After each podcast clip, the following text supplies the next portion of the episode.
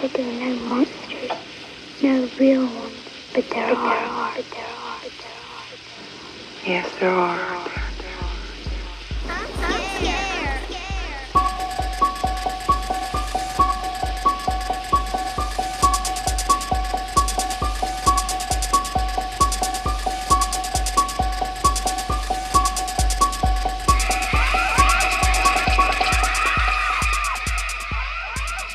This is the Collective Nightmares podcast. We are sociologists who talk horror films. My name is Marshall Smith, and the inspiration for the title of our podcast is the notion that horror films can be revealing of the concerns and fears and anxieties of a culture at a particular time or in a particular era.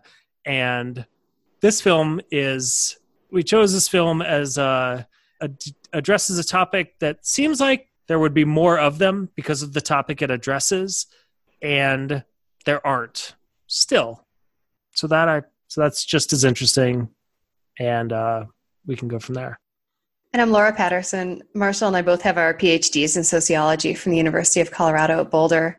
And I appreciate when films tackle difficult moral questions that are very relevant to society. And this film certainly had the potential to do that. I mean, it did. It, it tackled very important moral issues. Unfortunately, we ended up a bit confused on what it was trying to say about them, which is which is tough. But this film is at least, I think, very notable in that it it took on a topic that had the potential to be very politically contentious and um, ideologically contentious for people, and that in itself, I suppose, is an accomplishment. Yeah, it, it seems like he, it, it was aspirational. It seemed like it aspired to do something more than maybe we thought it did. There's something to be said for that. And that film is Red State, 2011, written and directed by Kevin Smith. The synopsis from IMDb is set in middle America. A group of teens receive an online invitation for sex, though they soon encounter fundamentalists with a much more sinister agenda. Okay, cool, cool, cool. Our entire catalog of episodes is available for free on our website, collectivenightmares.com. You can find the new episodes we release on our website, Spotify, iTunes. We'd love it if you'd recommend us to friends you think might listen. Give us a rating or a review, share it, message us. You can find us uh, on Instagram at Collective Nightmares. Reach out, let us know what you what you think. And if there's films you'd like to see we have done we have covered films based on fan recommendations. So so if you're bold enough to to send us a message we're open to to hearing what you have to say. We hope you accept our online invitation to join us for our discussion of red state all right. Thank you for just, I had to vent that before. We oh, yeah. Oh, um, yeah. And I'm going to try to focus on the movie. So many things have happened in my brain since I've seen the movie because yeah. crazy day and I've really, I've been working since like six. But I did get up and run. I did do two sets of push-ups today because they each take like less than a minute. I'm good at it. I can actually like comfortably like push out 10 really easily now. And they're like real push-ups. So I'm proud of myself. Anyway, let's talk about the film before I. Okay. Let's do that. Right. Right. Right. Right. Right. Right. What did we see? Red State. We watched Red State, written and directed by Kevin Smith. His probably his least known film because it's so it's out of form for him and very difficult to find. Uh, that's interesting to me. Um, that is interesting to me. Uh, that it was interested or that it was difficult to find. Which thing? I'd seen it before, so why don't you keep ranting and yeah. I feel like I feel like full disclosure on the category of our ongoing trials and tribulations with COVID and our podcast. I should just say, yeah, that I am I'm emotionally reeling today in part from the fact that the University of Colorado is asking us to come back to campus to teach, and I feel like that's unethical. So if my energy is a little off or just my focus is a little off, I apologize, but that is part of, I guess, living during this time period that we're in. So I'm going to try to mm-hmm. try to bypass that and focus on our film. I I sort of liked it. I for the first half of the film, I thought I didn't really like it. And the reason I didn't like it was because I felt like it was doing, you know, we've had this conversation before, Marshall, but I always say you need to make the best version of your enemy's argument and then shoot it down. And I felt like it was dangerously not doing that. Like it was taking such an extreme example of religious fundamentalism that it was arguing against. And by doing that, I think there's a there's a temptation, probably particularly if you're a, a critic of the film, right? If you're someone who maybe agrees with at least some of the religious fundamentalist mindset that it was targeting, or agrees with it to a much less extreme extent than the film depicted, that it could look like it was demonizing you in a way that was unfair, and it would lose resonance, and it would feel like a just a cheap attack rather than huh. you know actual commentary on on a real problem that exists in our society.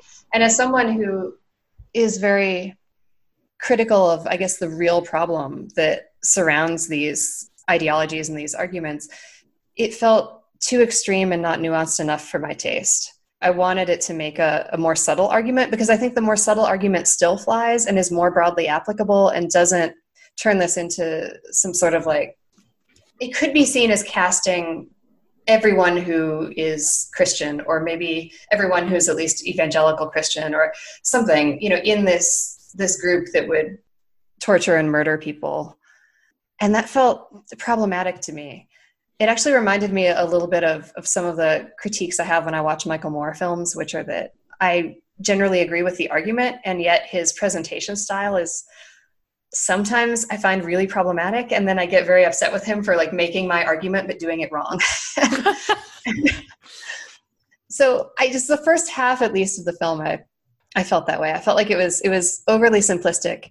It was overly villainizing, and it just I felt like poorly constructed as a narrative. In that there really wasn't much nuance and subtlety. The dialogue was comically weak in some points. I mean, I particularly would say when people were on the phone, it was laughable how much they were repeating what the other person said, so we'd understand, and it just didn't need to be that bad all of that said, by the end of the film, I actually I liked it a lot more, sort of.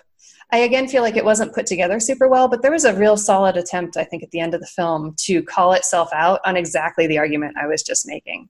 Right at the end, John Goodman's character really stands up for this idea that you you can't paint your say enemy in air quotes, but like the you know an argument that you're opposing, you can't paint that with just broad strokes and demonize everyone and decide that they're just wrong and that we don't have any similarities or, or totally deny their humanity or the fact that what they're doing makes sense and by by calling himself out on that i feel like he called the film out on that and i, I appreciated that but it, i would say as a narrative it didn't seem to come together I, I was so glad he did it and yet i just feel like the overall message of the film got a little muddled because the first large chunk of it, I didn't feel that message at all. And then to throw it in at the end just felt kind of disjointed. So that was a long, a long thing. I'll break and let you talk. But I guess that was my take overall. I, I don't know. I kind of liked it. I kind of didn't. Yeah, I kind of like it too. I'd seen it once before. This may be out of order, but that's okay. I recommended it because why did I recommend? Well, I recommended it one because of the the relevance, and two because it was such a it's such a different horror movie in that it is it it really is trying to do something it's very deliberately trying to be real. And and also to, i mean it's it's tackling politics and religion right? Which is often i guess what movies avoid as much as you're supposed to avoid it with family or whatever the adage is. And it always stood out to me as it just stood out to me as a different kind of film. And i don't know exactly what we just watched recently that made me think about it in particular but but i, I guess i always appreciated it and then it's funny too because i put it in the category with interesting with interesting enough which is red eye which is wes craven's probably least known film which i don't know if you ever saw that but it's a it's a horror film thriller built around a, a terrorist attack, and I use that. I sometimes bring that up in when teaching it or talking about horror films where we talk about horror as this transgressive genre and the genre that I mean the title of the podcast is collective nightmares is, is that the fears and anxieties of our culture produce these conditions of possibility that result in the prominence of subgenres or specific topics of horror films. And yet in the wake of September 11th there were no horror films about terrorism for years i guess for at least a decade. Red state is uh is 2011 red eye is 2005 which was so it just strikes me as so odd that you know if our theory it seems like something that the theory needs to be able to explain is if presumably what the threat and the fears of our culture post September 11th were was so much fixated on terrorism. How or why was that translated so? Why didn't that translate into more films like this or like Red Eye?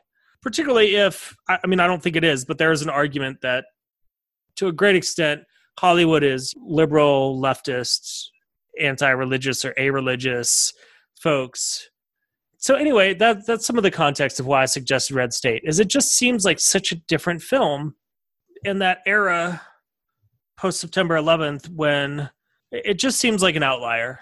And so that to me makes it very interesting. I agree with you. It is clunky at times. It's not maybe at times. Like the whole thing is generally kind of clunky. And what else did you say? I, am a little bit. I'm with you, Laura. Not being totally focused and and things have happened since since I watched I finally watched it last night in time so you weren't like waiting on me to finish the movie and uh of course then we got all sidetracked today but uh so despite all those problems and the clunkiness I have given it credit or I thought it would be interesting to talk about again particularly because it seems like such an outlier to me and that is especially true given the whole like notion of fear and anxiety around issues. Oh, okay. Now I really am remembering what I fear anxiety around at least a half the population or maybe I don't know 30 40% whoever who watch documentaries like Jesus Camp and read about white supremacists infiltrating certain bases and certain uh, branches of the military in order to get training for this exact kind of thing and the rise of militias and we've got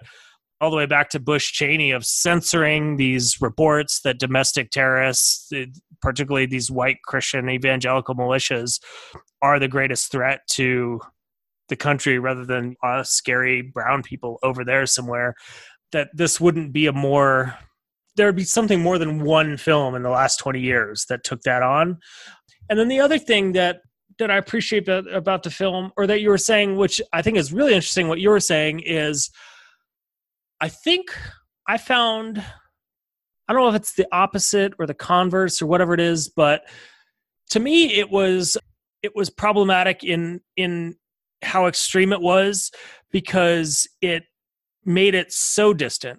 Like I felt like they took it so far and so extreme so that they would the evangelical group, the Christian what are they? The Trinity Pentagon something? Five Trinity whatever. Who's the fucking group? Pentecostal? No, in the in the film. Who's the cult? I don't know. Oh my god. well, that's okay. I can't blame you. I don't know either. Um, uh, hold on. Uh, five Points Trinity Church. Okay. Is they made them so they take it to the extreme where they say even the Westboro Baptist Church who are the God hates fags, funeral protester, incest, wingnut, radical church thinks these folks are too extreme, as do the KKK or whoever they said. And for me, that I felt like they did that so that they weren't going to implicate Christians, even evangelical Christians. And even like an evangelical Christian could watch it and be like, oh, well, we're not like them. So it's it's so fascinating to me that you have said, well, I think it was too broad, and that that Christians would that the argument in the film could be extrapolated and applied to too many Christians, and that was a lazy argument. Is it? Well, am no, I no, I- misunderstanding what you said? No, I think in real life it could be applied to to a wider variety of people than they applied it to in the film. And I think by, I, oh, I guess I'll say it this way: by by focusing on such an extreme example in the film, it felt to me like people who I would want to implicate in this argument, people who I would want to watch the film and say, "Oh, gee, you know, does this argument potentially apply to me? Can I see myself in these characters?" Can't because the characters are so extreme. And so, if anything, I think if either there's, like you said, this distance between a viewer that falls vaguely in the spectrum of, you know, like common, I guess, in our country, they're not going to see themselves as as reflected in this. And to the extent that somebody might view this as you know, gosh, even by naming it red state, right? We're talking like, hey, these are some of the ideologies and the arguments that are propelling this portion of our government and people are making these ideological arguments and this is really problematic for a variety of reasons someone who might look at it and think of it as that could really quickly just dismiss it and say those crazy liberals think we're all extreme horrible people like this and they're obviously wrong. And so it just it doesn't do a very good job of making the argument that i would have wanted it to make which is that othering and excluding people and thinking that you have that you deserve the right to infringe upon someone else's rights that mindset is itself problematic and that people that have had the power to do that for a long long time and face some resistance to that power i think very often see that resistance as then taking away their own rights. And that's just not that's a remnant of the fact that they haven't even been i think aware of the fact that for so long they've had the power that is not just and isn't right which is the power to dictate how other people get to live so that they live they should live in alignment with your values. You know that's not that argument i think is very important and i think the film did a fairly weak job of presenting that argument by choosing something yeah that was so extreme if if anything it may have hurt its ability to present that argument because it was so extreme that i think anyone who thought that's the argument they were presenting could could easily dismiss it Okay, so we're actually in agreement then. I misunderstood what you were saying because I agree with you completely. Is the film would allow for someone who is on that end of the spectrum of fanatic, evangelical, intolerant Christian to say, "Oh yeah, those people are terrible," but I that doesn't apply to me at all. Yeah, yeah. And I mean, to me, the real crux of the issue there is people believing that they have the ability to take away someone else's rights because that someone else doesn't fit their version of good.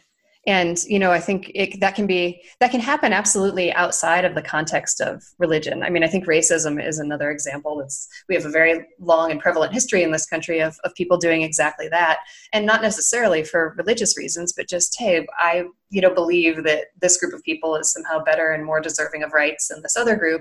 And we're actually going to legally dictate that. We're going to say oh you don't count. You don't get to vote. You don't you know i mean that's again not just with racism with sexism right? There's there's plenty of examples of of people doing that.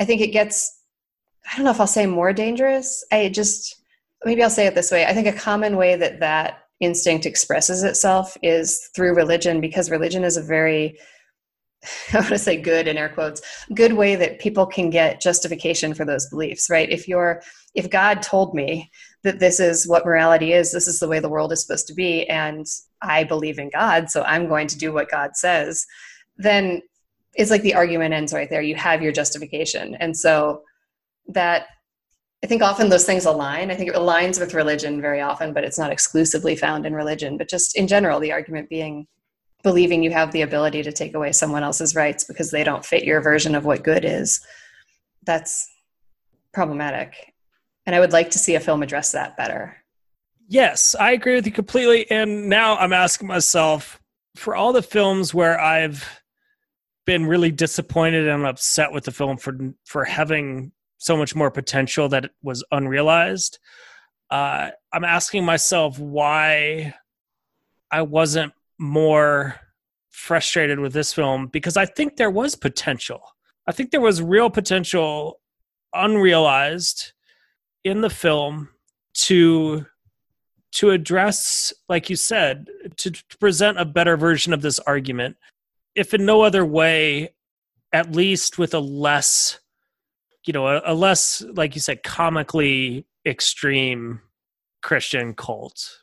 I have a, I respect and appreciation for Kevin Smith as someone who pulled himself out of nothing and made a film and became a filmmaker and other, some of the other things he's done even if i think some of his films are really not good and then it, so i don't know why that is i don't know if it's because it's such an exception i sort of think of uh right dark waters comes to mind where it's such a anomalous film it's such an outlier that or i put or we put I don't know how to say that. You put so much you, the general, you put so much pressure on it to do everything.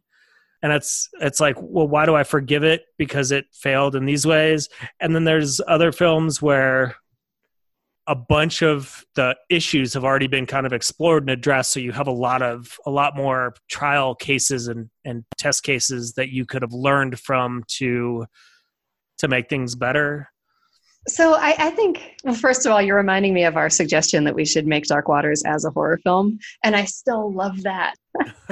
Got to put it on the on the one day list to do a screenplay about that because that would just be oh, that could have been so good, so good. But I think it would make sense here to just quickly lay out kind of the moral inventory of the film because I think it'll be pretty easy to do. Right? It started making the argument that I'm trying to think how, how general to get when I say it, because I'm so tempted to go into the argument of taking away people's rights. But they, I'm going to say we can't make that argument largely because they went so extreme. So I don't know, or can we? The, the point of the film at the beginning is that there are some people who take their faith and their belief in God. How do we say this? So far that if they believe that God says X, they will absolutely infringe upon other people's rights to a I mean, to killing someone, which is like the most probably extreme way you can infringe upon those rights to that extent. And that is scary and wrong. That was certainly the whole beginning, right? And sure. and also we were given this impression of the people who were in the church as basically wanting to be good, right? There were people who they weren't just monsters you know looking to be sadistic right they were they believed they were after good they loved their little kids they hugged people you know the preacher i think having having the boys in the cages and then having the preacher walk to the back of the room and talk to the little five year old or whatever about like oh tell me what you did in school today when you get home. There was a lot of commentary around that. So i think it was that these people don't believe they're doing wrong and and that is what makes it so dangerous because they think they're acting out of good. And what they're doing out of good is again taking away people's rights but again to the most extreme extent possible. And that is a bad thing. And that is a a very needed argument i think that's an argument that we really do need to make in society. And that's where i guess we're both being critical of the fact that they chose such an extreme example that it, it really weakens their argument and it makes it less applicable in places where it really should be applicable. So that's where they start. Then we've got the police coming in and we've got basically the police how do we say that? They start making decisions that are based on their own convenience i want to be promoted i don't want to lose my job i don't want to look like an idiot whatever it is it's a just following orders yes yes right so yes following orders because someone told them to and also believing that these people in mass are bad, right? Or bad enough that we might as well kill them. They're all doing a terrible thing and they all deserve to go. Which, in some ways, is analogous to the lack of understanding that the characters at the beginning are showing of other cultures in general, right? We don't, we've decided they're bad. I don't know anything about them. I'm not going to like talk to them or try to get to know them. I'm just going to kill them. And so we've got like the protagonist, I guess what, what I think are basically shown to us as a protagonist in the film at the beginning I mean, as in the police coming in and saying, doing the same type of problematic stuff. And then we've got John Goodman's speech at the end where he says, you know what, I stopped that. I realized that I shouldn't I shouldn't paint everybody with such a broad brush. We needed to allow for, you know, the, all the scenes with like getting the kids out alive and whatever. There was certainly an argument for like, we can't just demonize this whole group of people. We should, we have some similarities. We should try to understand people, whatever it is he said which would argue for some balance in that. And so, like, overall, that message kind of hangs together. What do you think of that? Uh, well, there's two things. The one thing we really need to talk about is the fact that Stephen Root, the sheriff, is closeted gay, pretending to be the upstanding married man, and his closeted life is what neuters him as an arbiter of of the situation. And not only that, the the kid he's the one who kills the kid who has escaped.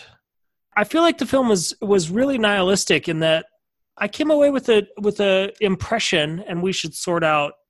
I appreciate what you're doing because we need to sort out if that was just my impression or if that was actually there. If it was like a summer 80, of '84 effect or what's going to happen after we talk it out. But I came away with this really nihilistic impression of like federal government is corrupt and is not going to really protect anyone. And the wingnut evangelical extreme the religious extremists are also really dangerous. And there was some sort of bizarre kind of equivalence of neither one of them is actually good. And that is odd. If for no other reason than what we have seen is that in the last at least 20 years if not longer i don't know but that in this century it's a bizarre thing to say but in this century the federal government has been unwilling to prosecute and enforce and restrict the evangelical militarized militia groups. But the film has them like snuff them out like you say just as a I don't I don't even know to make themselves look better.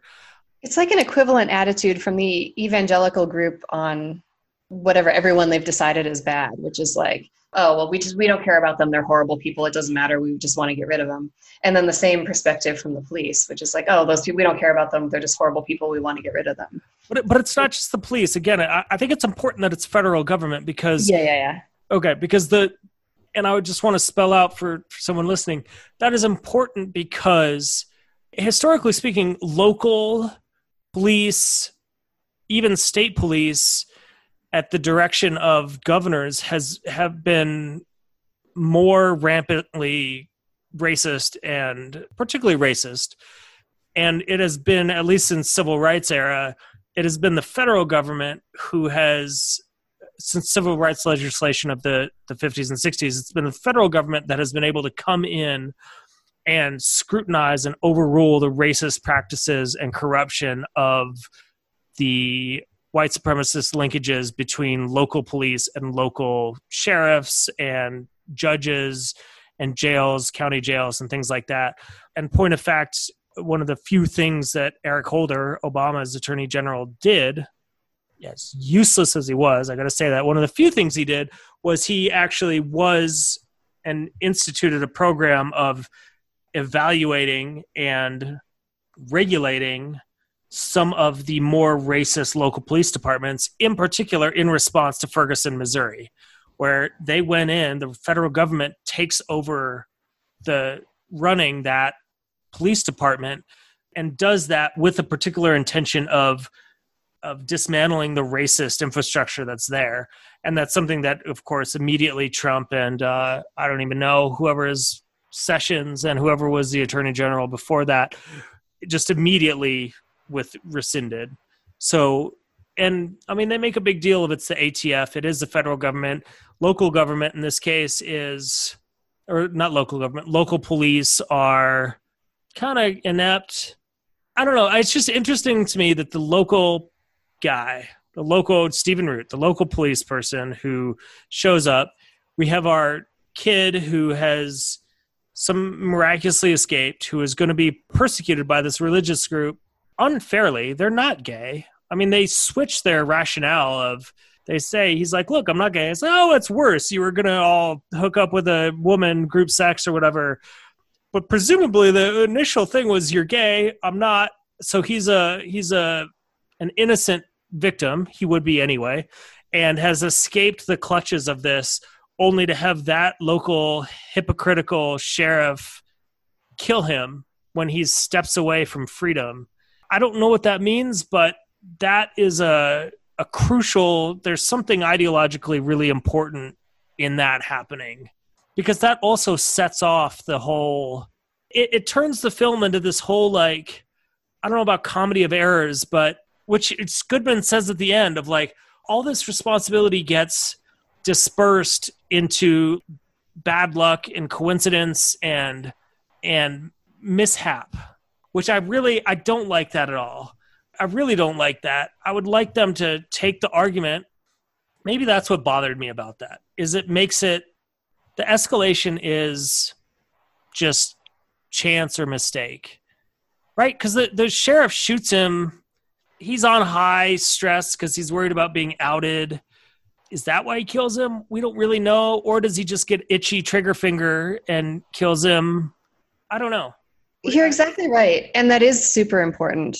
And it also comes up right at the beginning of that scene where was it? Someone fires, right? And then John Goodman jumps in and says, like, why did you shoot? Why that wasn't when he killed the boy, was it? yeah that's the That was that was when the boy died? that's stephen root killing the kid into the fountain and then oh, when right, the right, kid right. Okay, okay, yeah, yeah, yeah.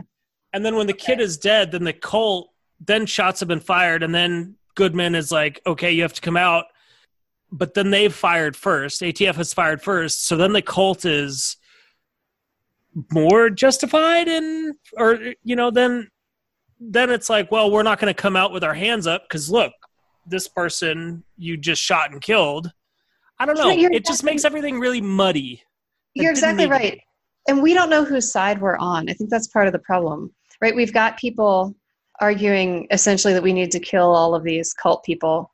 And there seems to be the argument well, they're just terrible people. We just need to snuff them out, get rid of them. We don't care. There also seems to be this practical argument, like you're saying, which is well, we've fired first and now they're going to go tell somebody and then we're going to get in trouble and I'm not going to get my 401k or whatever going on.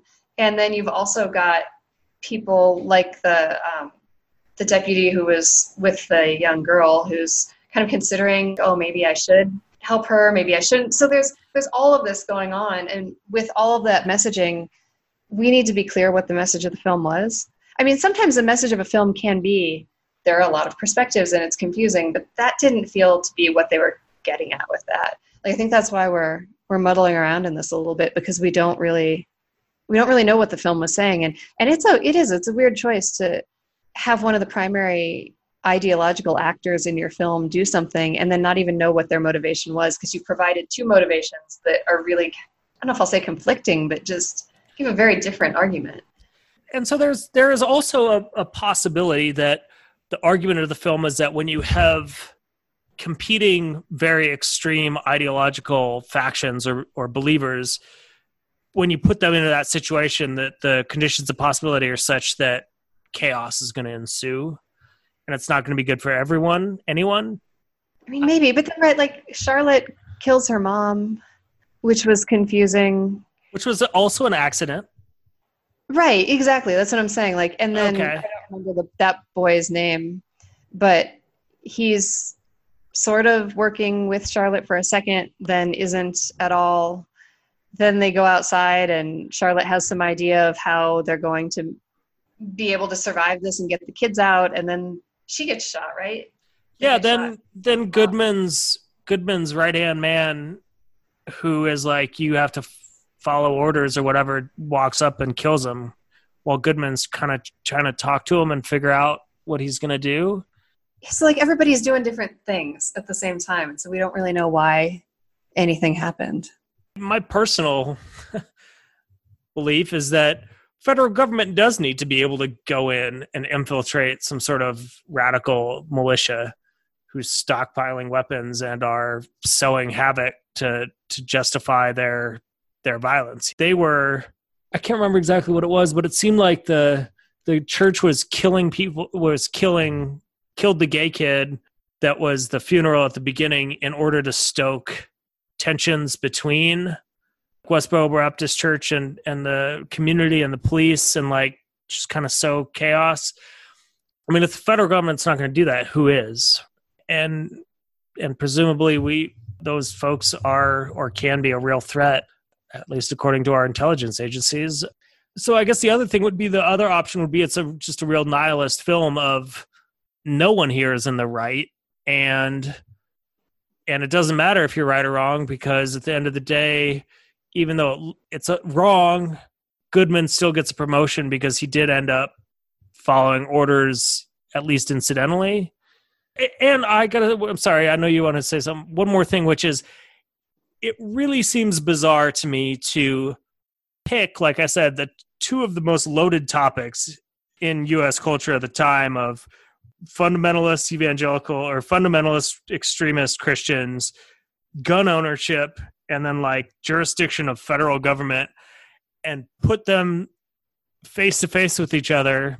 Homosexuality, homosexual rights, gay rights, um, put that all together, and then and then just have everything be accidents and misfires and uh like if you're going to pick the most political and ideologically contentious topics take them and do something with them i but i'm liking it less that i'm that i'm that we're talking about this. Because i yeah i just feel like it keeps getting muddier. Unless the argument was or all this extremists mixed together is just a recipe for disaster.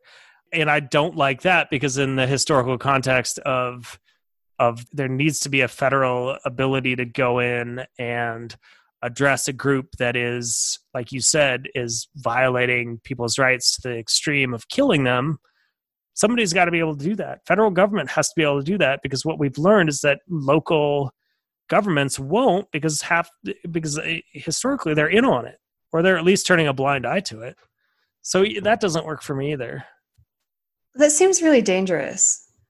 It seems really dangerous to have a film where if if you were arguing essentially that yeah that when someone is grossly violating other people's rights yeah they're wrong but the solution to it's messed up too. Like that's yeah. not that's not a that's not an okay viewpoint to put forth on that. It's just not. I it's not. I think there was some attempt at relativity in general in the film, and that I agree with. But I think I agree with relativity in the context of still holding that ground of violating someone else's rights is not okay. Like that needs to be the basis on which the film is built. And then I think absolutely having a layer of relativity where you show, which they did, where you show that the members of the cult or whatever are trying to be good people, believe they're being good people, that's important to know and i think it's also important to know that those who are are acting on the side of righteousness and shutting them down and i keep saying it that way and characterizing the the police and the federal agents that way only because the film starts off as like about this sect and the sect is clearly demonized by the film and that makes sense. That's what it makes sense for the film to be about. Then it gets more complicated. I realize every time i say this that we've got our, our protagonists over here who are messed up too and aren't protagonists but i guess that's where i'm coming from in assessing this is that they should be protagonists. Mm. right? They should be arguing against legitimately what the cult is doing because what they're doing is problematic. And so in this case when we've got these we, we've got the i mean it's like a horror films what a horror film does is it tells you what good and evil is and so clearly the, the cult is evil so now we need good to be fighting it but then when you take good and you you problematize good that can be important to do too, as long as you don't lose the message that bad was bad in the first place, because it still needs to be. And I think you need to be really careful and, and make a thoughtful argument with that nuance. If the nuance is like, hey, our approach to dealing with this recreates some of the same problematic uh, views of other people that that caused this problem in the first place, I think that's actually kind of a cool argument, and you might be able to do something with it. I think this film just did not, it didn't come together clearly enough, and it wasn't deep enough and well done enough to make that float. And so that that was really what I left with with John Goodman's speech at the end. I thought that's what they were getting at. It just, I think it doesn't come together, and and that's dangerous when you're dealing, like you said, with these really important topics. It's dangerous to have it hang together so weakly. And, and I think you just explained much better than I did what I was what I was referencing mostly subconsciously or mostly without having articulated it even to myself when I was saying it was nihilist. Cuz yeah, it's no one's good. Even the people who mean well are bad. The people who are trying to do well, are follow I, I think goodman at some point try he tried to plea the case of like oh you know if you give me some more time i can figure out a different way or a better way to to do something to get into the compound or whatever it was so he had some mean and then there's the the thing about well i'm not going to lose my pension over whatever and so he's sort of well meaning but he's then turned evil so like you said everybody who demonized is like you just said, no one ends up being a, a good person, and that can be okay if that's used as like a learning. Uh, John Goodman does redeem himself somewhat, at least when he's in that hearing. I think the message he puts out is that he decided not to follow the orders, not to just kill everyone. And he did that for all these nuanced reasons. And, you know, we need to realize that we have similarities. And maybe that here's what I think here's my issue I'm realizing in saying this for the fourth time that the argument that he's providing there is not part of the conversation of the initial argument that the film was about. And so that's why it's weird. It's what he says in that speech is true, but it doesn't answer the initial question. it's like the initial question is is demonizing this group of people who are taking away others' rights.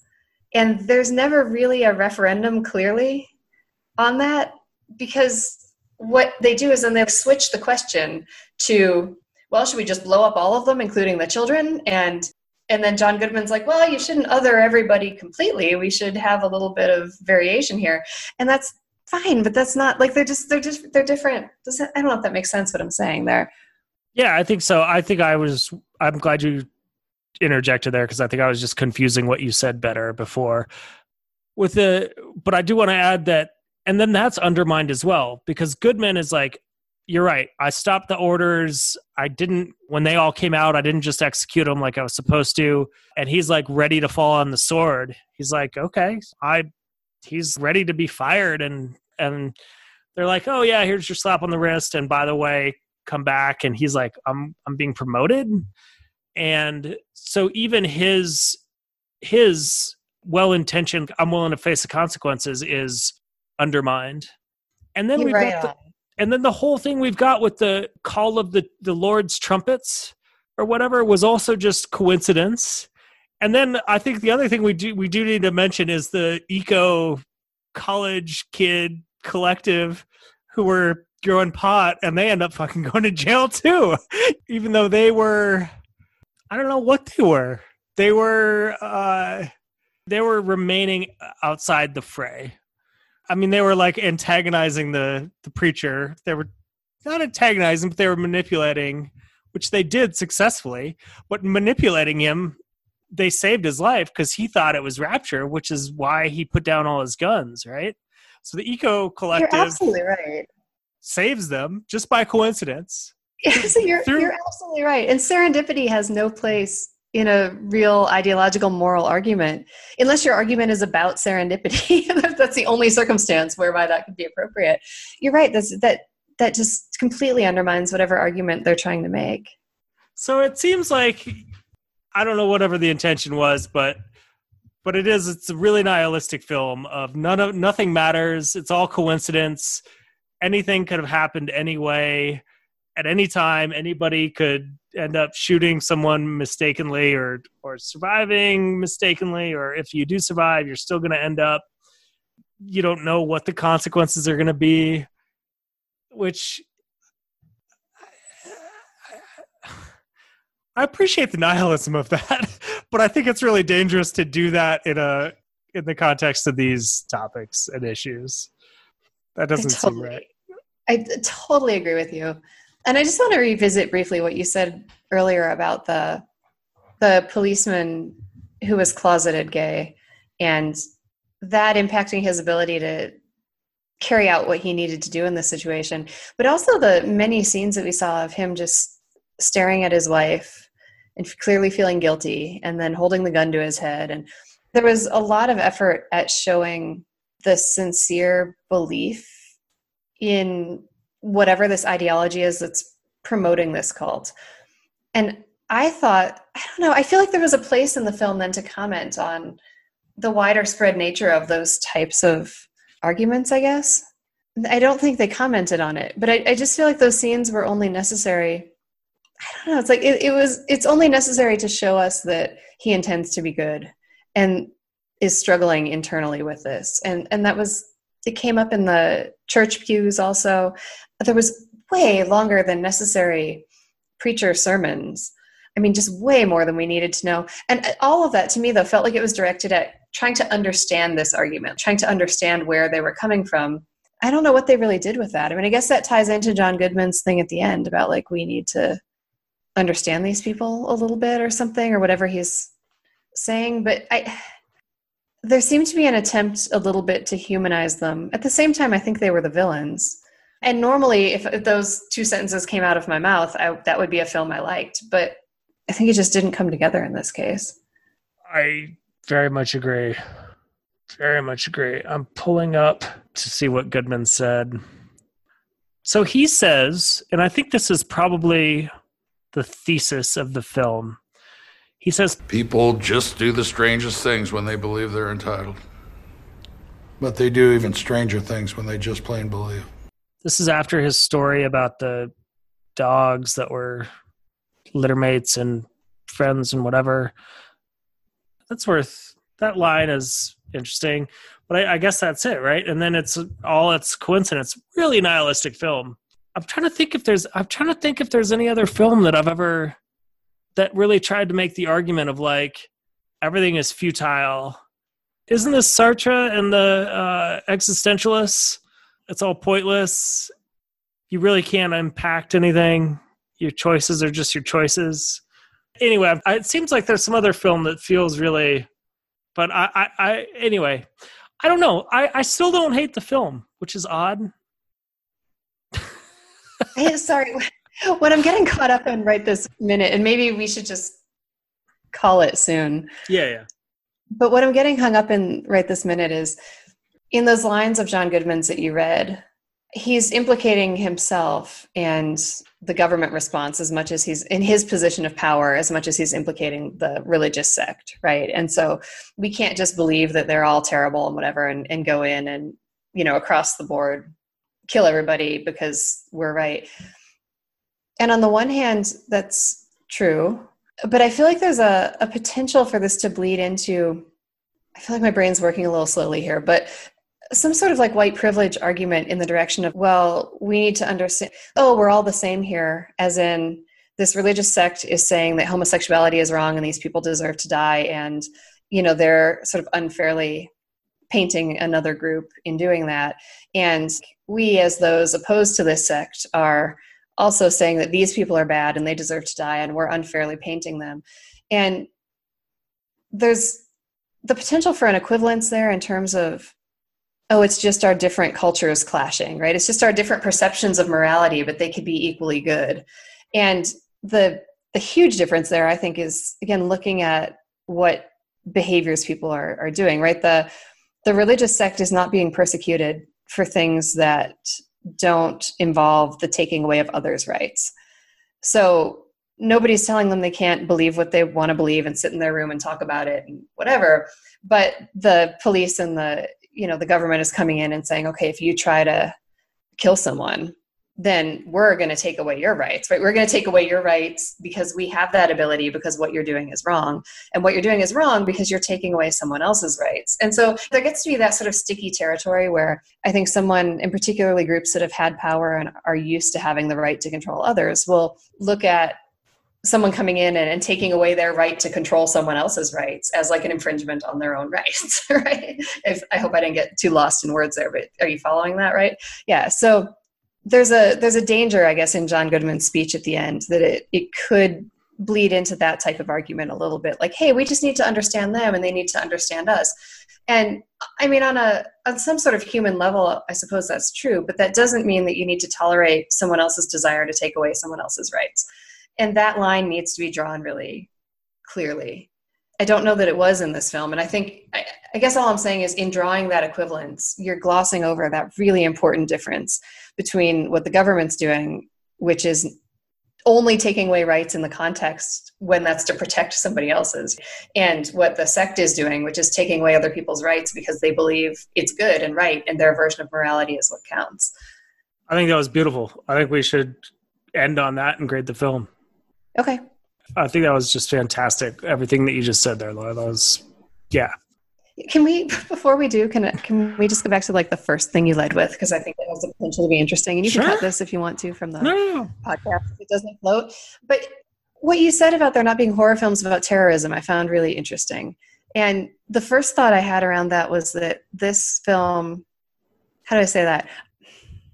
If in the wake of September 11th you had had a film about terrorism that showed terrorism as the problem, it would have been kind of the opposite in terms of societal power dynamic than what's going on in this film. This film is picking on a group that has a lot of power if you had had a film in the wake of September 11th that was anti-terrorism, it would be picking on a group that had less power and was currently being persecuted to an extreme extent because of the terrorist acts of a small group of people. You're talking about terrorism as like, Well, like September 11th, particularly, because you had mentioned there weren't films in the Uh, a foreign terrorism, not a domestic Yes. terrorism, Yeah, and yeah. not a domestic white terrorism.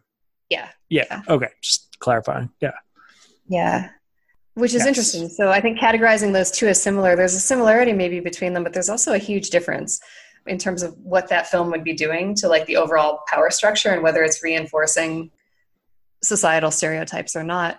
And then, but even setting that aside, your question of why those films don't exist, would it be horror? And that for some reason got weird for me when you asked that. And I thought, well, there was like Homeland. I mean, there were like shows about terrorism. But what makes it horror? Horror, if people are scared in the wake of September 11th, I could certainly see us making an argument for a variety of horror films emerging that make us feel a sense of usness versus a themness and, you know, an evil that you can control and counteract and you can clearly categorize and whatever. But why not just hit it on the nose? And if you did hit it on the nose, would it still be horror? And if not, why? I think they're great questions. They're questions I've thought about off and on for however long since since Red Eye came out, which was apparently 2005. That's earlier than I thought it was.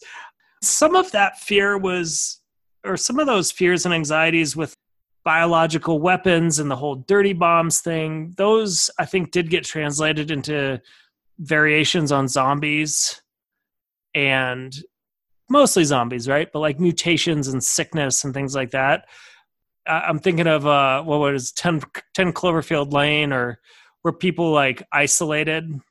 And so there were a couple of things like that. It's just it, it, it it's interesting to think about what. How about this?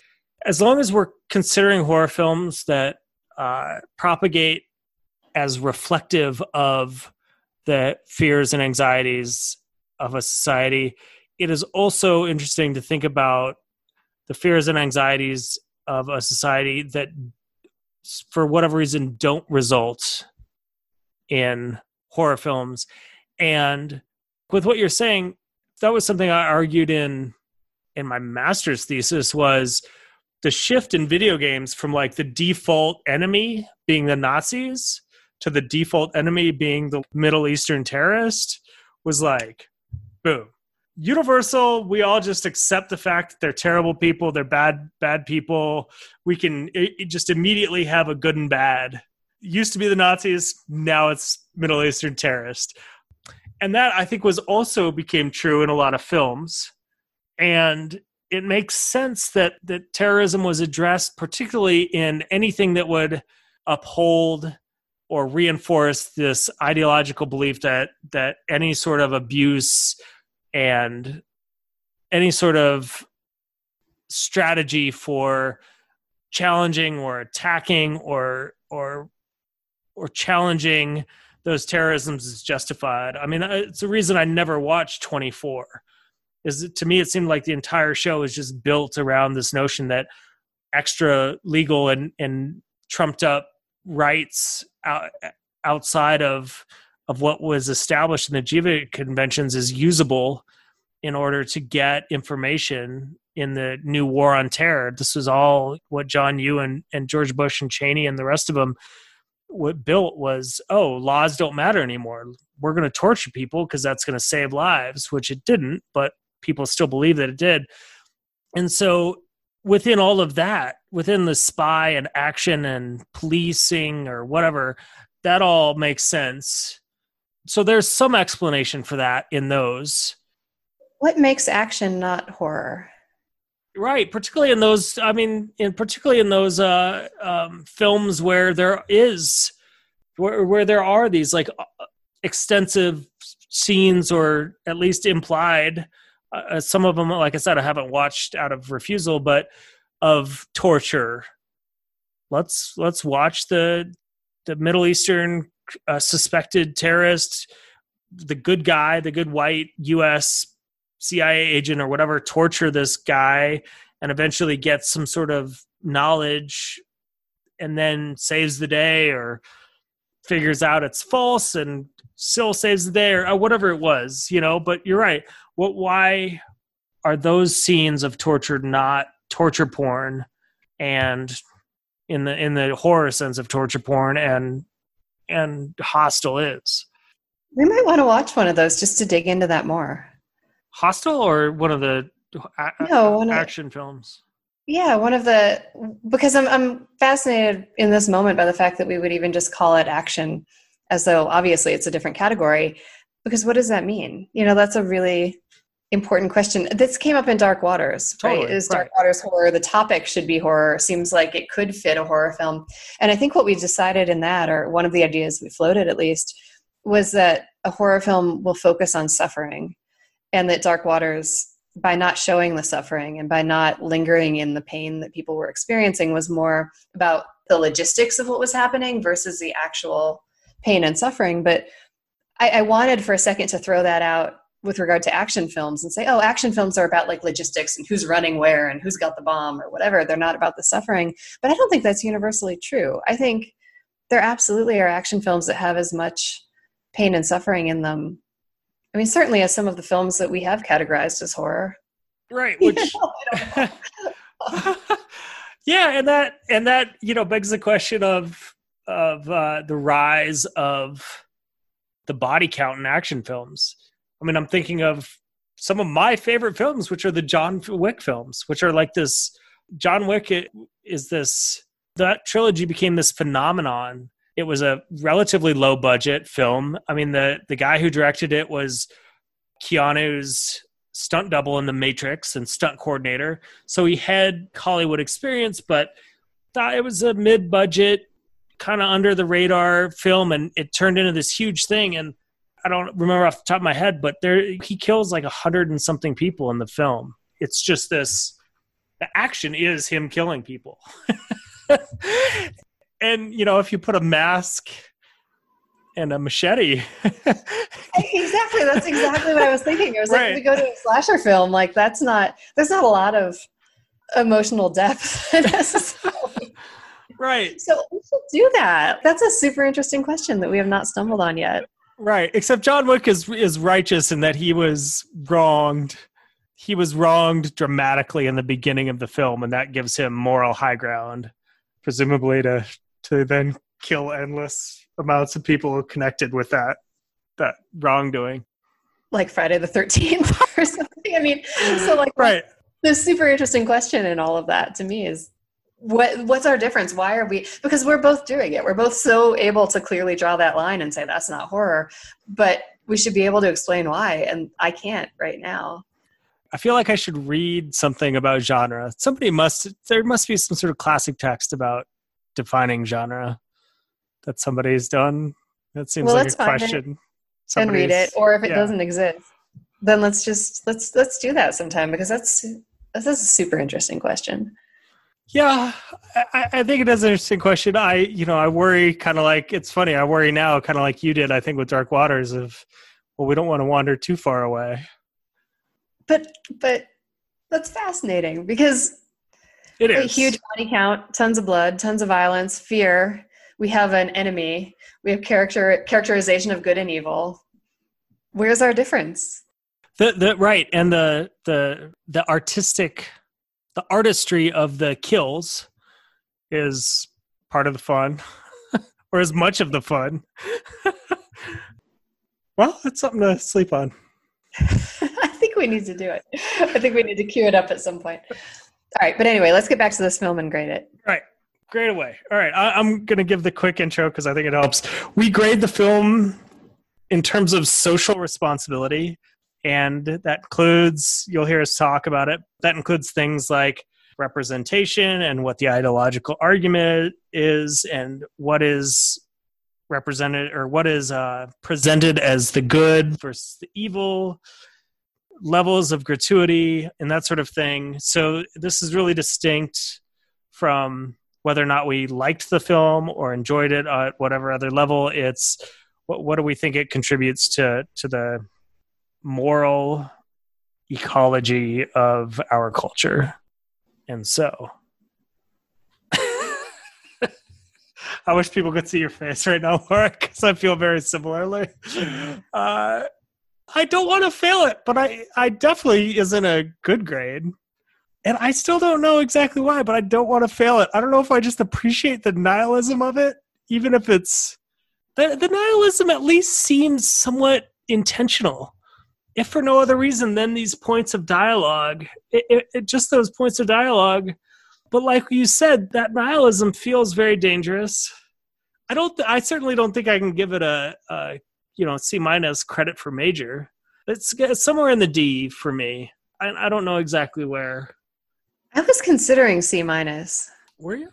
but I, I was, and at the same time, I was thinking, gosh, I've given, I've given so many things a D, and I don't know why. I just don't quite want to bump it down that low, but I, I can't give you a good reason it had the potential to do things that were interesting. I started off thinking I agreed with its argument and then got confused and then maybe agreed again sort of with a different argument by the end but then wasn't sure how those two were supposed to come together and that felt sloppy I, okay i think i know i think the reason i'm tempted to bump it a little higher is because it did seem at the beginning at least like it was taking some political and cultural risks that films often don't do.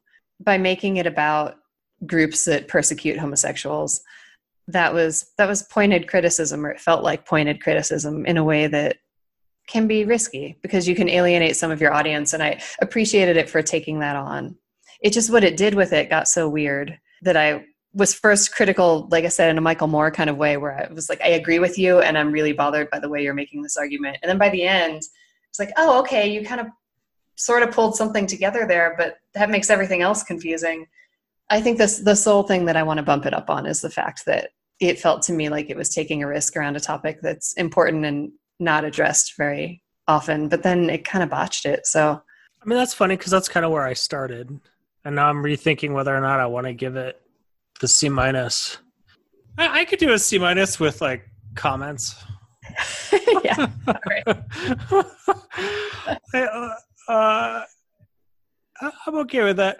I'm partly okay with that because the the religious the, the religious cult was never exonerated, and there is something that's still there where you know what, even if the federal government fucked it up, and there's issues there that the problematizing that sort of fundamentalist extremist approach to to religion amongst those groups in the U.S. is is un is almost never done.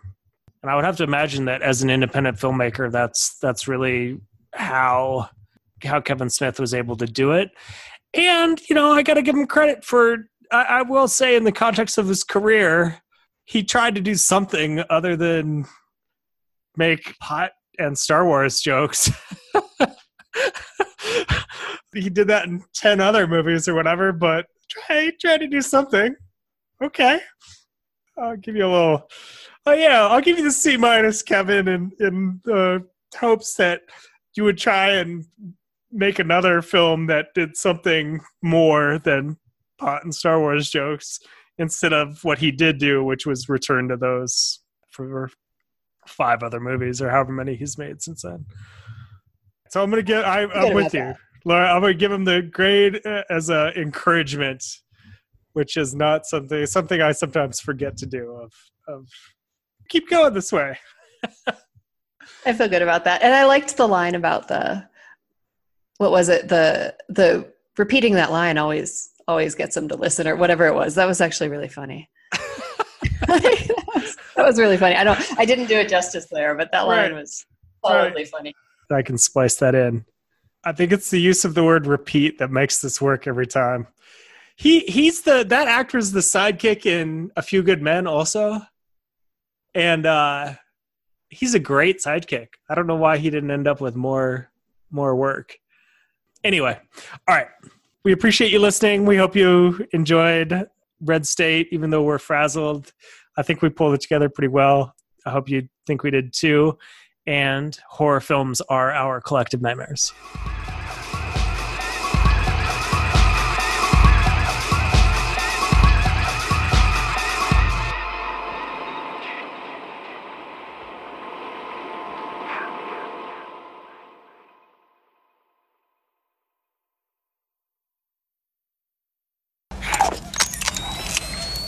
Welcome. This is the collective night.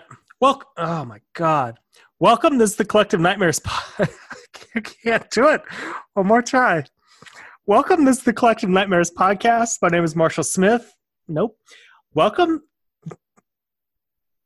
I just. I need to. Oh, The wheels are turning, Laura. The wheels are turning. We hope you accept our online invitation to join us for our discussion of Red State. I don't get it.